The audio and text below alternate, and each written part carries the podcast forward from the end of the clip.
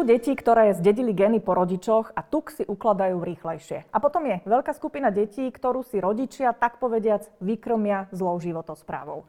Ako zatočiť s kilami navyše v detskom veku? Našim dnešným hosťom v klube rodičov, ktorý pripravuje portál Eduworld.sk, je Milan Sedliak, docent, stand-up komik, ale najmä vedec, ktorý rozumie, ako funguje naše telo. Vítajte, pán docent. Ďakujem za pozvanie. Najskôr by sme mohli si rozdeliť vlastne tie dôležité pojmy, s ktorými budeme teraz narábať. Nadváha a obezita. Je to to isté, alebo hovoríme o rôznych stupňoch tých kíl navyše? Pekne ste to povedali, sú to rôzne stupne. Nadváha je ako keby predstupeň obezity a obezita je primárne teda zmnoženie tukového tkaniva. Čiže tá nadváha je niečo, čo môže skončiť obezitou, ale nemusí. Niekto môže celý život byť v tej nadváhe a je to OK. Ale už je tam zvýšené riziko u dospelých nejakých chorôb, ako srdcovocievnych a metabolických cukrovky a podobne. A u tých dospelých je to pomerne jednoduchá klasifikácia. Najčastejšie sa používa, asi ľudia počuli, BMI index, čo je veľmi jednoduchý výpočet. Musíte poznať hmotnosť a výšku a vydelíte to, dostanete nejaké jedno číslo. No a u toho dospelého, keď ste do 25, tak je to považované za normálnu hmotnosť. Medzi 25 a 30 už je to nadváha. No a potom to ide. 30-35 prvý stupeň obezity, potom druhý stupeň, až na 40 je tretí stupeň. A to už je naozaj tá chorobná obezita. Možno si rodičia povedia, že BMI index, ako prečo by som to mal počítať dieťaťu, veď už nebudem ho v takom malom veku tuto stresovať sa takýmito hodnotami. Je dôležité, aby rodič sledoval BMI index svojho dieťaťa? Alebo teda robí to lekár? Mal by to urobiť niekto iný, lebo my, rodičia, nemáme taký, by som povedal, väčšinou dobrý pohľad na to, ako vyzerajú naše deti, ako vyzeráme my. A ľudia všeobecne sa buď zvyknú podhodnocovať, alebo nadhodnocovať. Moja babka vždy vravela, že ty si strašne chudý, však ty sa ani neoženíš. A pritom som mal normálnu hmotnosť. Čiže toto tam je ten problém. Len pri deťoch to nie je také jednoduché ako pri dospelých. Tam sa to práve, že tým, že oni stále rastú a tie miery sa menia, tak tam sa ten BMI index musí ešte dávať do tzv. Percentilov. A ani tam nie je úplne ujednotená odborná obec, že ktorý z tých dvoch prístupov, či podľa Svetovej zdravotníckej organizácie alebo podľa jednej asociácie je správnejší. Čiže tam je to naozaj lepšie nechať na toho odborníka. Ideálne možno nejakého diabetológa alebo obezitológa. Pred pandémiou koronavírusu prišla ešte dávno predtým pandémia obezity. To je už taký terminus technicus. Platí to aj pre detskú populáciu? Áno. Jednoducho žijeme v obezitogénnom prostredí, čo znamená, že máme stále po ruke nejaké jedlo. O kvalite sa môžeme baviť, ale je tam vždy niečo, čo sa dá zjesť. A zároveň máme o mnoho menej možností, ako sa hýbať. A keď si zoberiete deti, ja vždy vravím, keď sme tu v paneláku v Bratislave, moje dve deti neviem dostať von. Ako náhle ideme na chatu na Liptov, tak neviem ich dostať dnu. Je tam záhrada, je tam trampolína, celý deň sú schopní proste behať a skákať. A to je to obezitogénne prostredie, že aké možnosti nám vytvára. V tých mestách je to svojím spôsobom momentálne horšie.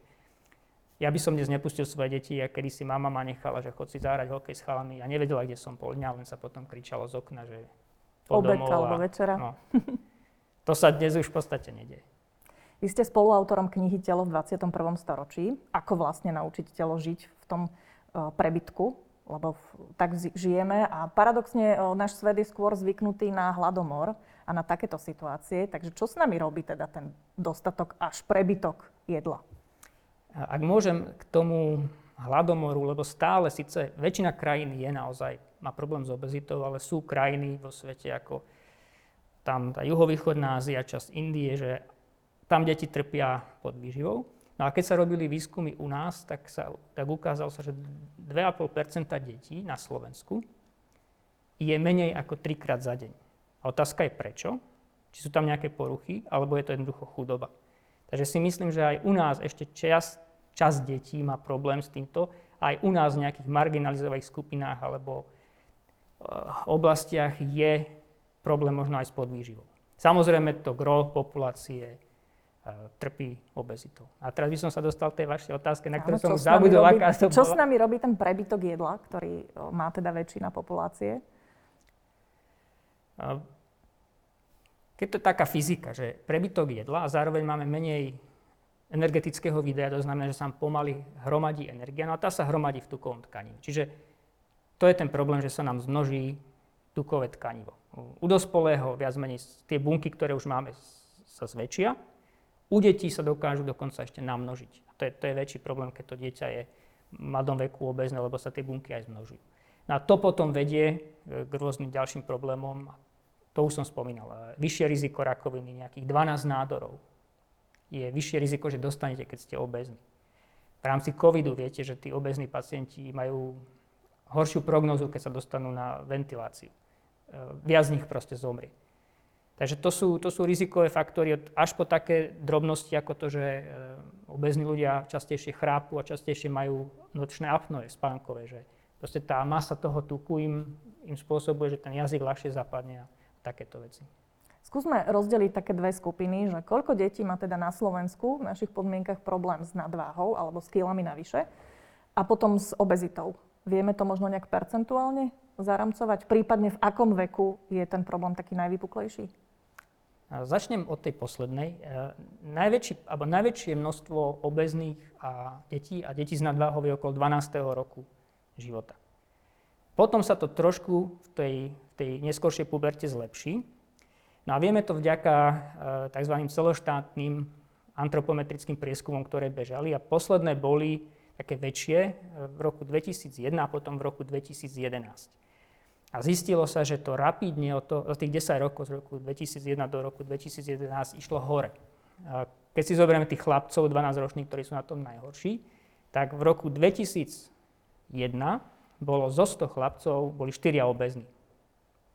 A myslím, že 9 mali nadváhu.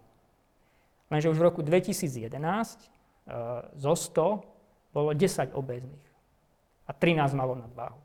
Čiže išlo to rapidne hore. Teraz takéto komplexné dáta nemáme.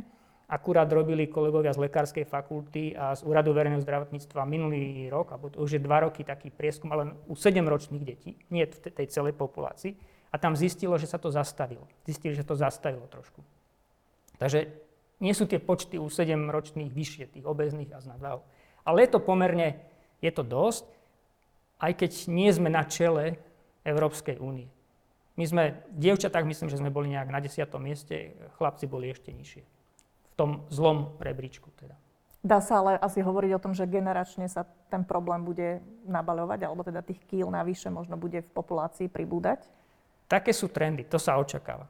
Lebo naozaj my ešte nie sme tak ďaleko v dobrom slova zmysle ako niektoré iné krajiny, ako je Taliansko, že tam je ten výskyt ešte vyšší percentuálne. Ale očakáva sa, že áno, no a táto pandémia covidu tomu určite nejako nepomôže a neprospeje. No a pán docent, teraz v čom je príčina? Prečo sa v podstate takto u tých chlapcov 12-ročných v tom veku, prečo teda pribúda tých prípadov, kedy deti majú nejakú tú nadváhu? Vieme to presne povedať, že v čom je problém?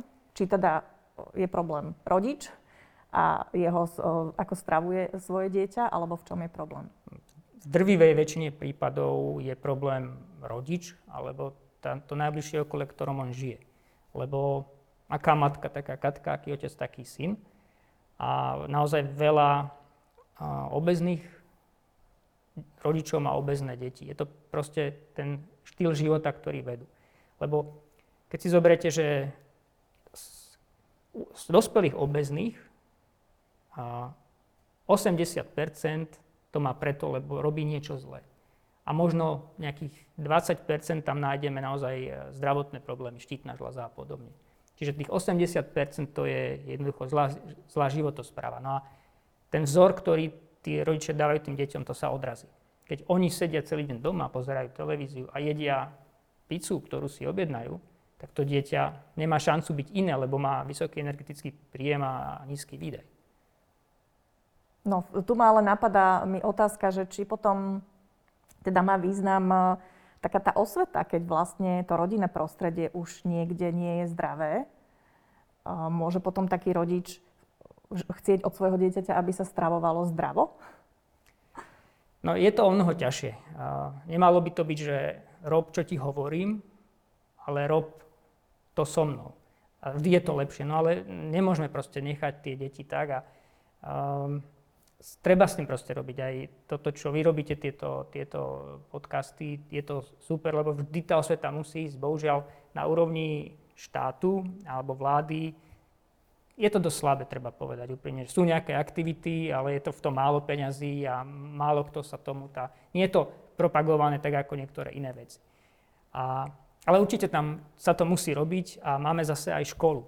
No a tam je ten veľký potenciál, že by sa to mohlo vlastne k tým deťom dostať v tej škole, lebo oni sú veľa času zo dňa. Dúfajme, že budú čoskoro veľa času zo dňa v tej škole. Uh-huh. No a práve v tej škole máme rôzne aspekty, ktoré neviem, že či práve idú ruka v ruke s tým zdravým životným štýlom. Máme tu bufety, v ktorých sa predáva veľa sladkého, veľa možno rôznych takých polotovarov. To asi nie je úplne zdravá cesta. Nie je to ideálne. Aj moje deti majú tie kartičky, nebudem menovať akej firmy. A občas si dajú tie snacky z toho, ale samozrejme, že to považujeme ako, že to majú ako sladkosť. A nech si to dá, nejdem sa s ním teraz hádať. Ale vždy dbáme na to, aby mal v škole aj tú desiatu, aby zjedol obed, ktorý tam majú. Môžeme mať nejaké, by som povedal, že výhrady voči školskému stravovaniu, ale minimálne, čo je dobré, že spĺňa nejaké tie základné normy v zmysle energie, bielkovín, cukrov, tukov. K tomuto sa dostaneme, to si presne povieme, že ako by mal vyzerať ten jedálniček počas dňa, čo to naše dieťa potrebuje, ale možno ešte si povedzme, že prečo je teda dôležité, aby sa podchytilo to stravovanie vlastne už v tom detskom veku. Prečo je to dôležité? Je to dôležité pre ten ďalší život, ak áno, tak z akého dôvodu? Tie návyky sa vytvárajú ľahšie v detskom veku. Zoberte si možno taký trošku odvecí príklad, ale komu chutilo pivo, keď bol malý? Keď sa prvýkrát napil to. Ja nepoznám človeka, ktorý povedal, že mňam. Lebo to je proste horké. A to je to fascinujúce, že náš mozog sa vie adaptovať na veci. Zrazu, keď si to pivo dáte druhýkrát, tretíkrát, na piatýkrát si vedúte, že mi to chutí. Sú populácie, ja neviem, azijské, ktoré zjedia také veci, čo my by sme nedali do úst. Pre Číňanov je chuť syra odporná. A to je to krásne, že my tie deti vieme napríklad sa dohodnúť, že počúvaj, táto zelenina ti nechutí, tak dajme tak, že skúsi to 5 krát zjesť, hej, dneska, zajtra a uvidíme. No dobre, tak zje prvýkrát, nechutí mi, dobre, tak. A možno v štvrtok, na štvrtý deň povie, že no, už mi to nevadí, ja kývne ruku a bude to jesť. Takže veľa vecí sa dá robiť aj v rámci rodiny, aj v rámci školy a dá sa to meniť. Aj u toho dospelého, len čím sme starší, tým sa to robí ťažšie. Preto tie deti, oni majú rôzne tie senzitívne obdobia, či to na rôzne typy pohybu, ale aj na rôzne typy správania. Takže tam s nimi treba naozaj robiť. No a platí teda to pravidlo, že ak v tom detskom veku to správne nastavíme a že teda nie je problém s kilami navyše, že bude ten človek štíhly alebo teda v tej zdravej línii aj v dospelosti? Božiaľ. Že je tam tá priama úmera, že keď je teda dieťa s kilami navyše, že bude aj v dospelosti? No, bohužiaľ nie, lebo 7 obéznych ľudí z 10 neboli obéznych v detstve. Čiže tá dospelosť je zase iný svet a hlavne teda po 30-tke, keď sa zrazu príde rodinný život a život človeka zomelie, ako sa vraví, tak vtedy veľa ľudí priberie, až sa dostane do obezity. Ale je určite dobré nebyť obézny v detstve, lebo tam tie šance, že ostanete obézny ďalej sú vysoké. Keď už 15-16 ročný chalan je obézny, tak to je nie že úplne isté, ale tam 8 z 10 ostane obézny aj v dospelosti. A skráti si život a bude mať rôzne problémy zdravotné. Je to práve preto, že tie tukové bunky sú namnožené, alebo je to skôr už potom o vôli, alebo o životnom štýle, o zvyku? Aj to je kombinácia týchto dvoch vecí. No, tak poďme teda poradiť nám rodičom, lebo ja som tiež rodič, ako teda vyskladať ten jedálniček dieťaťa. Začneme raňajkami. Hovorí sa, že raňajky sú základ. Stále to platí? Sú deti mnohé, ktoré dnes nechcú raňajkovať. Náš úrad verejného zdravotníctva dáva jasné informácie. Dieťa by malo jesť 5-krát denne a raňajky by tam mali byť. Bodka. Ale je pravda, že niektoré deti proste nechcú jesť raňajky. A čo treba skúsiť možno ísť tak, že dobre, napí sa vody. Keď vstaneš, daj si deci vlažnej vody. A potom, a čo keby si dal kakao? Dobre, tak. A keď vypije to kakao, tak už viem, že som mu dal nejakú vodu, nejaké bielkoviny, nejaké sacharidy, nejaké tuky. A s tým už nie je problém, aby išlo do školy a malo potom lepšiu desiatu. Napríklad, že bude mať nejaké pečivo a nejaké ovoci. Čo by som naozaj zvážil, keď sú to športujúce deti, že idú rovno na ten ranný tréning a tam viem z praxe, že v hokeji to boli problémy, keď práve že rodičia nechceli dať deti ranejkovať, lebo nejaký výživový guru povedal, že tak sa lepšie ide na tuky v úvozovkách. A tie deti potom na tom hokejovom tréningu zrazu bledí, musel si sadnúť, no bolo mu zle, mal ľahkú hypoglykémiu. Čiže tam určite by som to neriešil. No ale sú naozaj deti, ktoré odmietajú dlhodobo jesť raňajky, takže netreba s tým bojovať tak, že tu musí zjesť tieto krajec chleba, lebo sa to inak nedá, tak možno aspoň vodu, alebo aspoň to kakao, alebo niečo, čo zje a mať lepšiu desiatu. No a čo teda môžem dať potom na desiatu? Hovoríte mať lepšiu desiatu, často v tom bežnom režime, keď sú deti v školách, to vyzerá tak, že si kúpia práve nejaký ten keksík alebo niečo skôr sladké, čiže čo na desiatu a ako namotivovať to dieťa, aby tú desiatu naozaj aj zjedlo? No, moja skúsenosť ako rodičia je, že proste Keď im niečo dáme, tak aspoň polovicu z toho zjedia. Nie vždy všetko, samozrejme, všetko donesie domov jablko a tak ďalej, no ale keď to tam nebude mať, tak určite pôjde do toho bufetu. A čo na desiatu? Znova niečo, čo vieme, že zje. Keď nemá rado chlieb so šunkou, no tak mu ho nebudem dávať, aj keď si môže mysleť, že to je zdravé. Dajú sa urobiť nejaké domáce mysli tyčinky, milióny receptov sú. Je to zase o tom rodičovi, aby sa dohodol s tým dieťaťom. Už to školopovinné dieťa je tak veľké, že sa s ním dá podľa mňa dohodnúť. Čo mu chutí a čo by vlastne chcelo jesť? Spýtam sa ako partnera. A keď mi povie, že ja mám rád sladké, no tak sú aj sladké verzie zdravých vecí. Pandémia ale deti zatvorila doma. A predpokladám, že máte aj vy taký feedback, aj ten svoj vedecký, že tie stravovacie návyky sa asi pokazili. Sú dokonca také vedecké dáta k tomu. Taliani z Verony urobili štúdiu, tie prvé mesiace, keď to tam bolo veľmi zle minulý rok, tak zistili, že zelenina, príjem zeleniny sa nejak nezmenil, ale čo rapidne narastlo tých talianskych detí, bol príjem čipsov, červeného mäsa a sladených nápojov. Čiže všetky tie tri veci, ktoré by sme mali redukovať u každého, ani len u dieťaťa, tam proste išli hore. Takže dá sa očakávať, že aj slovenské deti možno takýmto smerom idú. No sú to také lákadlá, ktoré v mnohých domácnostiach sa nachádzajú. Mali by sme to kupovať vôbec? Ako som povedal, minimalizovať. Lebo zase tá psychológia za tým, že keď to doma je, tak skôr či neskôr to proste zjeme. Či sú to tie čipsy, či sú to tie sladkosti. Ak to naozaj niekto má také, že to miluje, tak potom takéto nezdravé veci by mali byť systémom, že odmeny proste, že dohodneme sa, kedy to budeš jesť a ako to budeš jesť a koľko toho budeš jesť a bude to robiť pod kontrolou.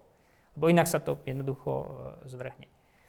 My sme nedávno, pár dní dozadu, sedeli s kolegami v rámci tej Slovenskej asociácie pre výživu a prevenciu a riešili sme, či máme podporiť tzv.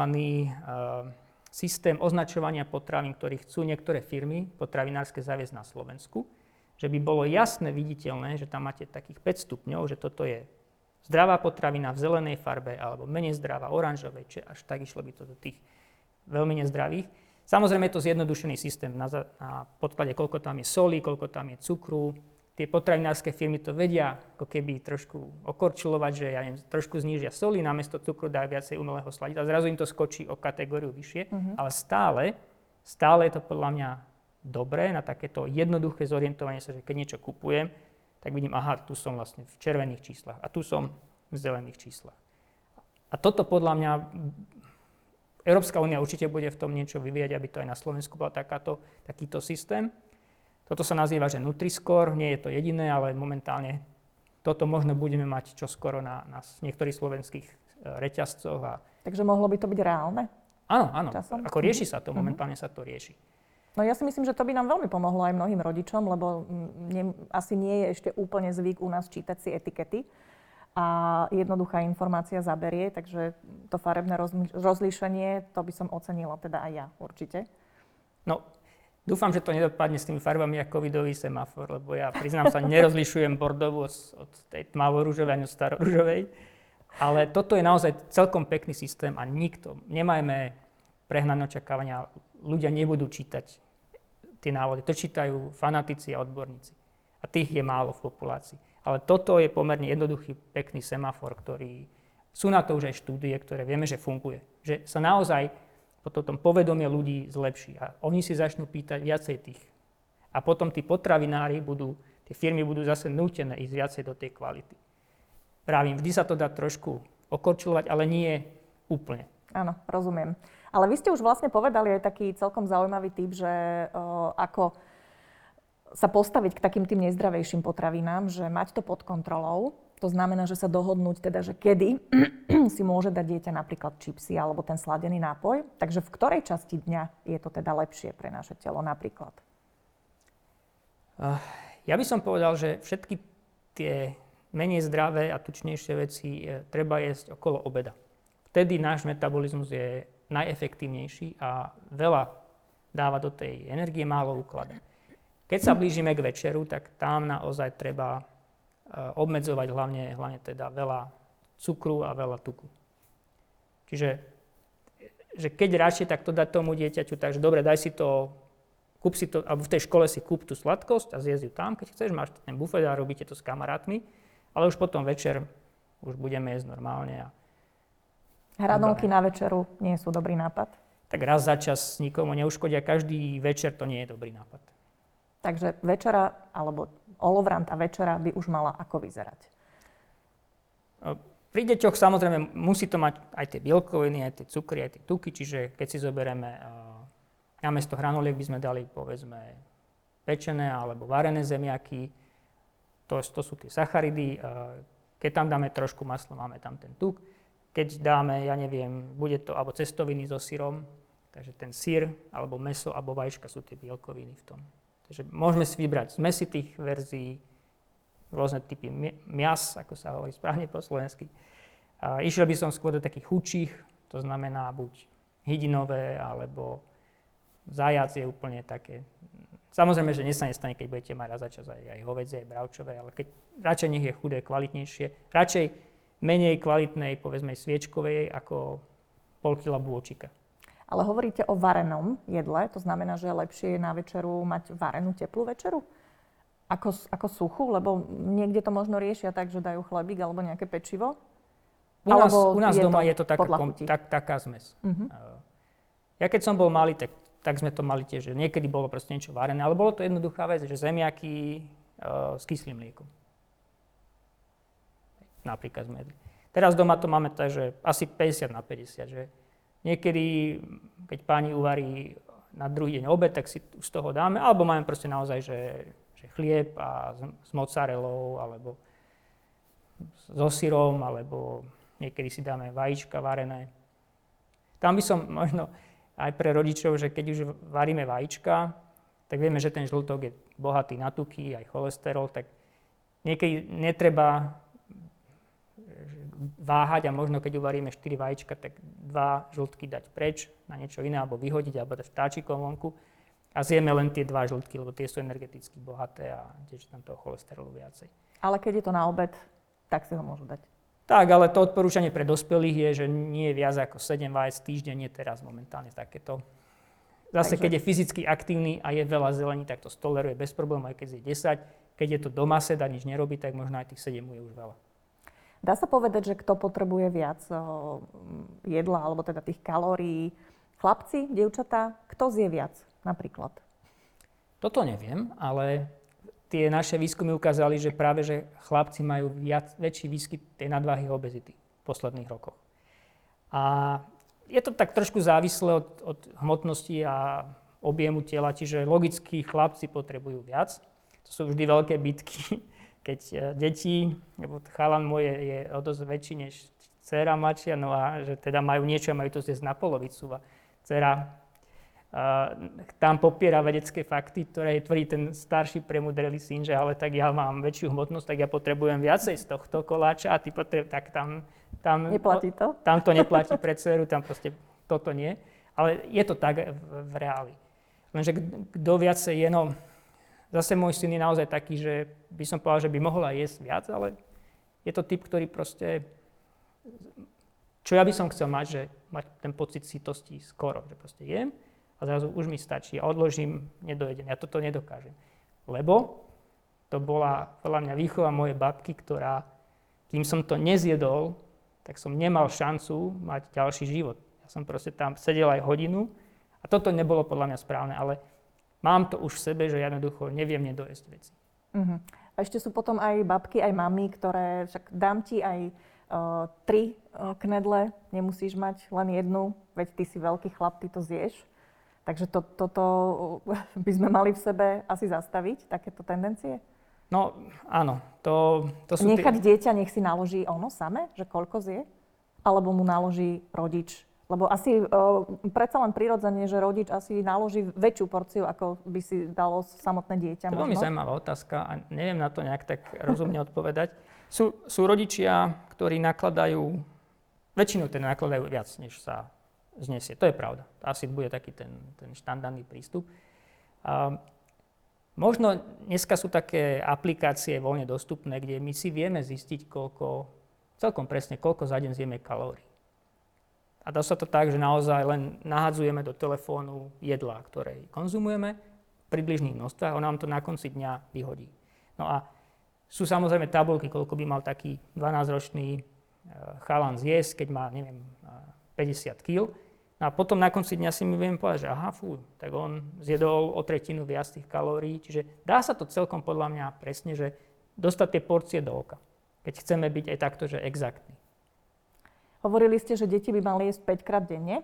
To je ten klasický štýl raňajky, 10, obed, olovrant, večera. To je ten ideálny pomer. Čo s pitným režimom? Predpokladám, že to je tiež dôležitá súčasť toho, aby to telo nebolo s kilami navyše. K tomu 5-krát do týždňa, ja hovorím 4 až 6. Uh-huh. Lebo keď sú to športujúce deti, niekedy ešte možno o 9. ho prepadne, že potrebuje. Takže netreba sa fixovať. Čiže netreba zamykať chladničku, hej, úplne, že úplne nie. A niektoré deti naozaj nemajú čas jesť 5-krát denne, takže aj keď 4. Aj keď ešte 3-krát denne je to také, že s tým sa dá, keď nemá iné problémy. Ale ja hovorím tak 4 až 6-krát denne. Na pitný režim, znova, tak ako niektoré deti nechcú raňajkovať, tak sú deti, ktoré nechcú piť. Ja mám doma také dve. Ja to mám to isté. To sú ľudia, ktorí nemajú silný pocit smädu a ten pocit smädu je naozaj, až keď sú mierne dehydrovaní. Preto na toto treba dbať a mať taký ako keby aj pri senioroch režim, že má tam povedzme politrovú flašku, ktorú viem, že do obedu mi musí vypiť. A keď mi nevypije, pýtam sa, prečo sa to stalo. Ale reálne nestačí, že mu poviem napísa, lebo ja neviem. On mi ujde, ale vidím, že mi nevypil tú flašku, tak je to problém. Naopak sú deti, ktoré pijú strašne veľa. To odporúčanie je u dospelých nejakých 30 ml na kilogram, to znamená 100 kg, 3 litre za deň. U tých maličkých detí to moc neplatí, lebo oni majú väčší obsah vody, čiže tam možno to je až 60, ale také školopovinné dieťa, ktoré je štvrták, piatak, niekde okolo toho, cez liter by mal určite vypiť a do 2 litrov, netreba ich zase prelievať. Čiže liter, keď vypije, už môžem byť spokojný. Ak zároveň konzumuje polievky, ak zároveň konzumuje ovocie, tam je takisto voda, takže on sa rehydruje aj týmito vecami. A opäť príklad rodiča asi, že dáme si možno spolu ten pohár vody. Teraz, keď sme boli veľa doma, tak kto to nevyužil, môže to ešte dobehnúť, ešte predsa len sa úplne všetky deti nevrátili do školy. Takže ten príklad rodiča je asi dôležitý. Máte pocit, že my už vlastne tým, ako rodiny žijú a ako vôbec my Slováci vnímame aj jedlo, že vytvárame si takú tú kultúru tej lásky k jedlu a aj k tomu zdravému, že si teda dám tú zeleninu, že viem, čo je to za zeleninu, že viem, ako rastie, ako sa pestuje, že máme to my v sebe? Ešte tak celonárodne asi nie, ale určite to ide dopredu. To, keď si pozrite reštaurácie, čo už ponúkajú, tak to už není vždy len že rezeň a zemiaky. Vždy tam už je, posledné roky bola tá zelina, nejaký šalátik, aj dokonca v školských jedálniach. Takže pomaličky to ide určite dopredu. Určite zohrávajú úlohu médiá, sociálne siete, že ľudia postujú rôzne dneska hipsterské, ako to nazývam, recepty a všade je tá zelenina. Je to dobré. Je to dobré a neviem, čo by som k tomu povedal. Ja treba si držať palce, že sa nejak neprepneme zase do nejakého extrému, že budeme za každú cenu chcieť jesť len kilá zeleniny a nič iné, lebo ako tam zase to není plnohodnotná potravina, keby sme jedli len zeleninu. Rozumiem. Čiže veľký diel toho, ako vyzerá naše telo, ako vyzeráme my, či máme kilo navyše alebo nie, tvorí teda stravovanie. Možno na koľko percent by sme povedali? 80? Toto nemám rád, lebo furt sa to nejak vedecky mení, ale ja vravím, že minimálne 50%. Dobre. A 50% pohyb? Tým, že som z fakulty telesnej výchovy a športu, musím povedať áno, aspoň tých 50%.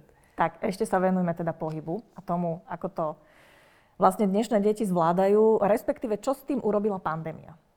Aké vy očakávate, určite sa budú robiť nejaké štúdie, možno už sa teraz aj robia, aké očakávate vy dôsledky tej pandémie, čo sa týka fyzického vzhľadu detí? Bude viac takých, ktoré majú problémy s nadváhou? Na 99% určite. To štúdiu Taliansku, čo som spomínal, tam zistili, že u tých talianských detí sa znížilo množstvo pohybovej aktivity o 2,5 hodiny týždenne. A to je enormné množstvo. To pre niektoré deti znamenalo v podstate, že to, čo sa hýbu. A zároveň čas pred počítačom narastol o takmer 5 hodín denne tých talianskych detí. A to si myslím, že u nás sa udialo a deje stále to isté. Čiže keď sa zrazu toto celé pustí, tak bude viacej detí s nadváhou, bude viacej obezných detí a bude veľa detí, ktoré jednoducho nebudú mať kondičku, ako sa vraví. Zrazu na tej telesnej výchove to tí učitelia uvidia, že sú pomalšie, sú neobratnejšie, lebo ten rok, ktorý u niektorých detí sme stratili. Tam sú tie senzitívne obdobia, čo vravím, že medzi 8. a 14. rokom sa najlepšie rozvíja obratnosť, rýchlosť. No a keď to dieťa zrazu celý deň sa len takto v kresle povalovalo, tak kde to malo robiť? Tie čísla sú naozaj hrozivé z toho talianskeho výskumu. To si človek až tak neuvedomí, až keď to takto poviete, tak že o 5 hodín denne sú viac na počítači, ako boli. No, ale ako teraz máme rozpohybovať vlastne deti? Lebo lenivosť je veľmi silná a v podstate už aj taká fyzická slabosť možno, vy ste to už pomenovali, že určite tá kondička išla dole počas toho roka, lebo celkovo sa menej deti hýbali. Takže ako ich rozhýbať? Ako namotivovať dieťa, aby športovalo? Ideálne podľa mňa využiť víkendy a to aj pre nás dospelých a zobrať tie deti do prírody. A väčšina Slovenska je hornatého. Ja vravím, že nič nie je lepšie ako výlet v kopcoch. Lebo tam zapájate všetko. Keď idete hore tým kopcom, musíte viacej sily dať, čiže rozvíjate trošku aj silu dolných končatín.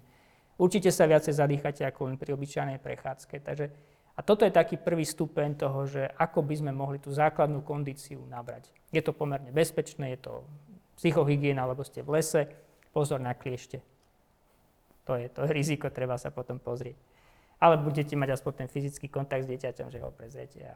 Takže to máte svoje pozitíva. Áno, dva v jednom. Dva v jednom.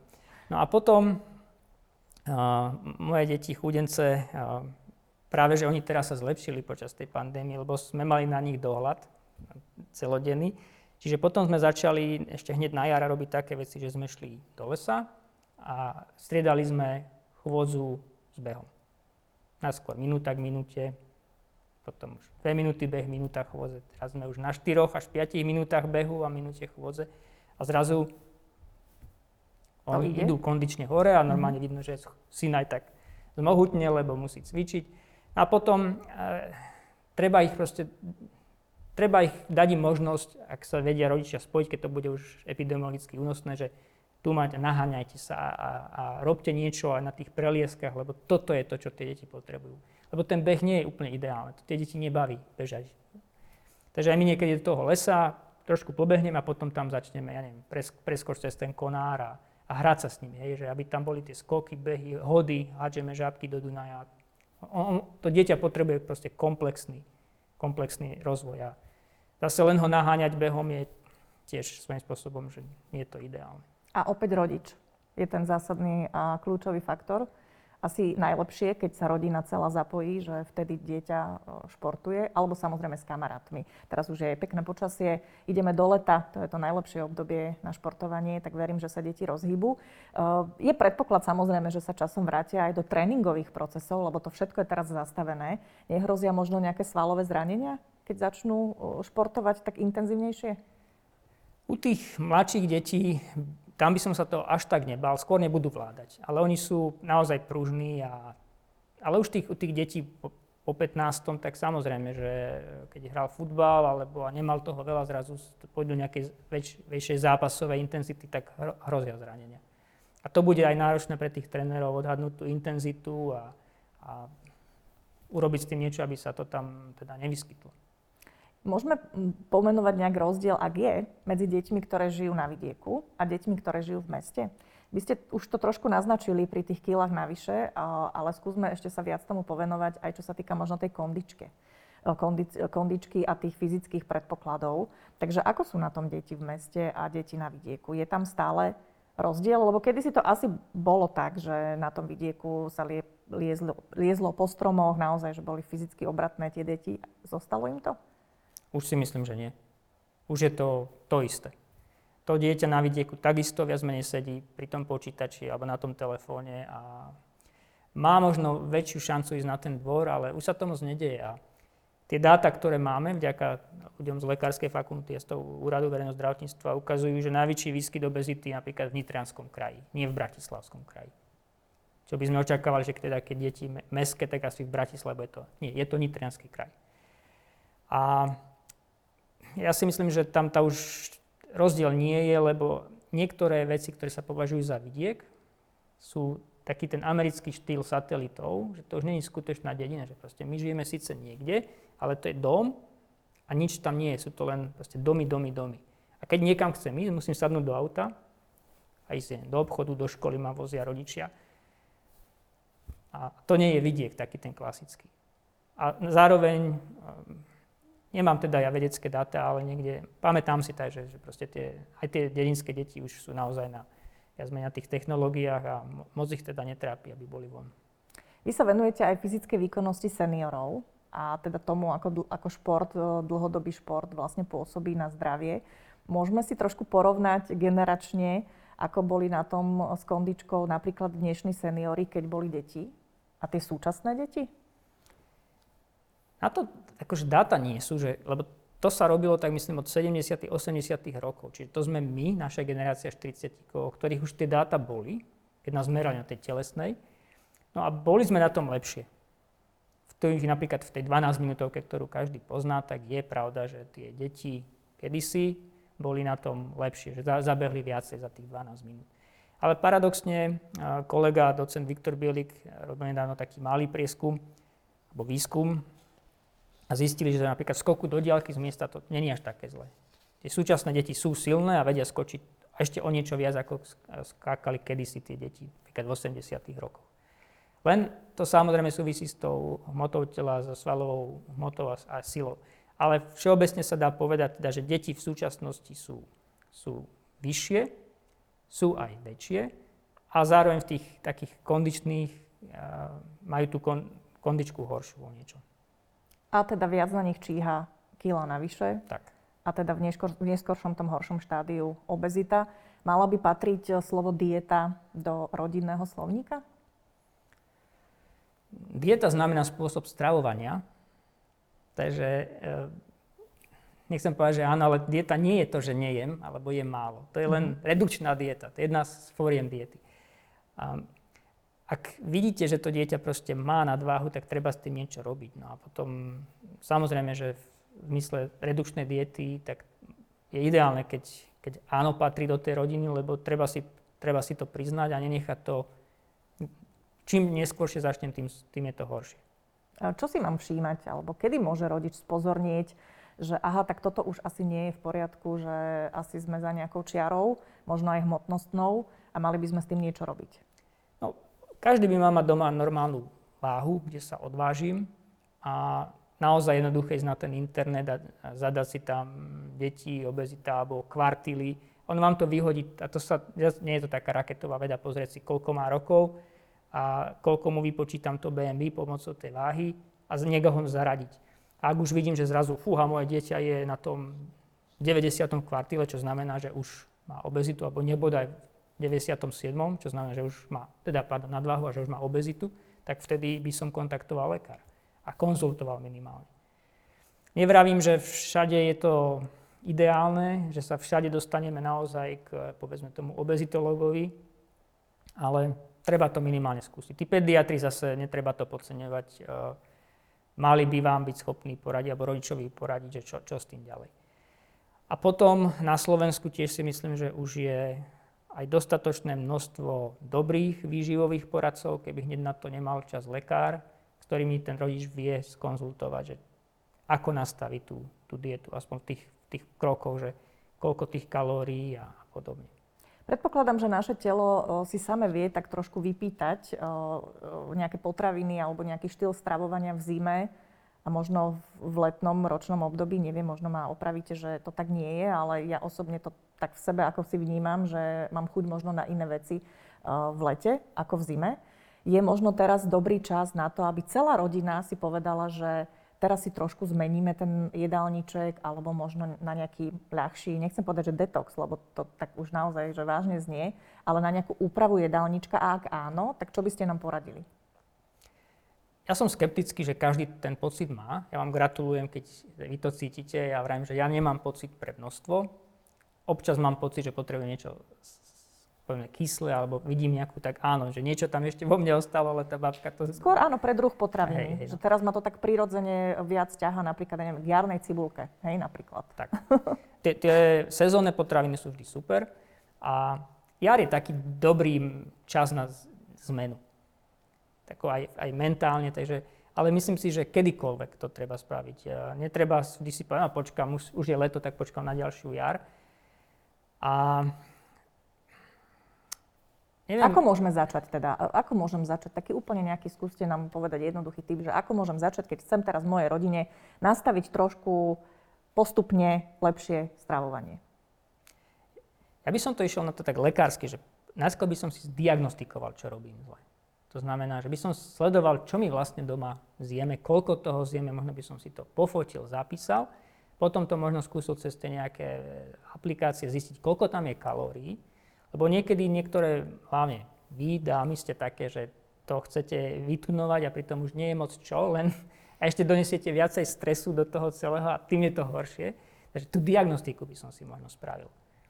Ak vyslovene viete, že sa nehýbete a že fakt len objednávate niečo, buď McDonald's a pizza a tak ďalej, tak asi áno. Je čas na nejakú drastickú zmenu a áno, ale možno tú diagnostiku by som v prvom kole. A potom zaviesť režim. To fungovalo výborne britským zajacom cez svetovú vojnu, keď boli v tých zajateckých táboroch, no každý deň sa holili. A to bol rozdiel medzi tými Britmi, ktorí proste si tú mentálnu tú budúcnosť a to, že musím bol v tom režime oholiť sa. A to isté, aj teraz, keď je ten homeschooling, jednoducho ráno vstanem a to neznamená, že vstanem a ešte rozlepené oči. Ten režim tam treba zachovať. A to je to, čo potom aj tie deti budú mať o mnoho ľahší nástup znova do toho školského prostredia. Keď mám o 8 školu, tak my to doma robíme tak, že vstaneme tak, jak keby sme do tej školy šli. Nie, že za 5-8. Snažíme sa. A mám zrazu 20 minút viac času, čo necestujem, ale mám viac času na tú napríklad stravu, alebo sa porozprávať. Ale ten režim tam musí byť. Takisto spávať. Nie, o 9:00 chodia. A sami sa už pýtajú. Takže toto možno... je nastavené. Áno, určite režim, súhlasím s vami absolútne. A potom asi ani aj tá rýchlosť, ako jeme, je dôležitá, že teda jesť v kľude. Tak, to ste krásne povedali. A jedno z mojich odporúčaní, keď mám klientov, že prežúvaj. A toto s mojím synom napríklad bojujem, že koľkokrát si to požul? To bolo 3-krát. Nie. Spomal, požuj. Jednak lepšie už sa začne tráviť, škroby sa začnú tráviť, lebo máme v slinách enzymy, ale hlavne čím pomalšie jem, tým menej zjem, lebo sa telo stačí reagovať na to rozpínanie žalúdka, na tie látky, ktoré sa uvoľňujú do krvi. Keď to len rýchle, tak není šanca, aby to telo zareagovalo na to množstvo. No tak toto sme mali povedať ako hlavný tip, ako si udržať líniu, že teda jesť pomalšie, lebo vtedy vlastne príde signál do mozgu, že už som najedený a nezjem také veľké množstvo. Áno. Áno. Ďakujem za túto radu na záver, veľmi užitočnú, budem si ju určite pamätať aj ja. Ďakujem, že ste prišli a že ste nám porozprávali naozaj veľmi zaujímavé veci o nadváhe detí a treba sa o tom rozprávať a najmä treba teda využiť ten čas, do ktorého ideme, to obdobie, že bude veľa zeleniny, veľa ovocia, a môžeme sa konečne hýbať. Takže to vybalansovanie je dôležité. Súhlasím. Tak, ďakujem pekne. Milan Sedliak bol hosťom dnešného klubu rodičov, ktorý pripravuje portál Eduworld.sk. Verím, že ste sa opäť dozvedeli zaujímavé informácie a teším sa na vás na budúce. Pekný deň.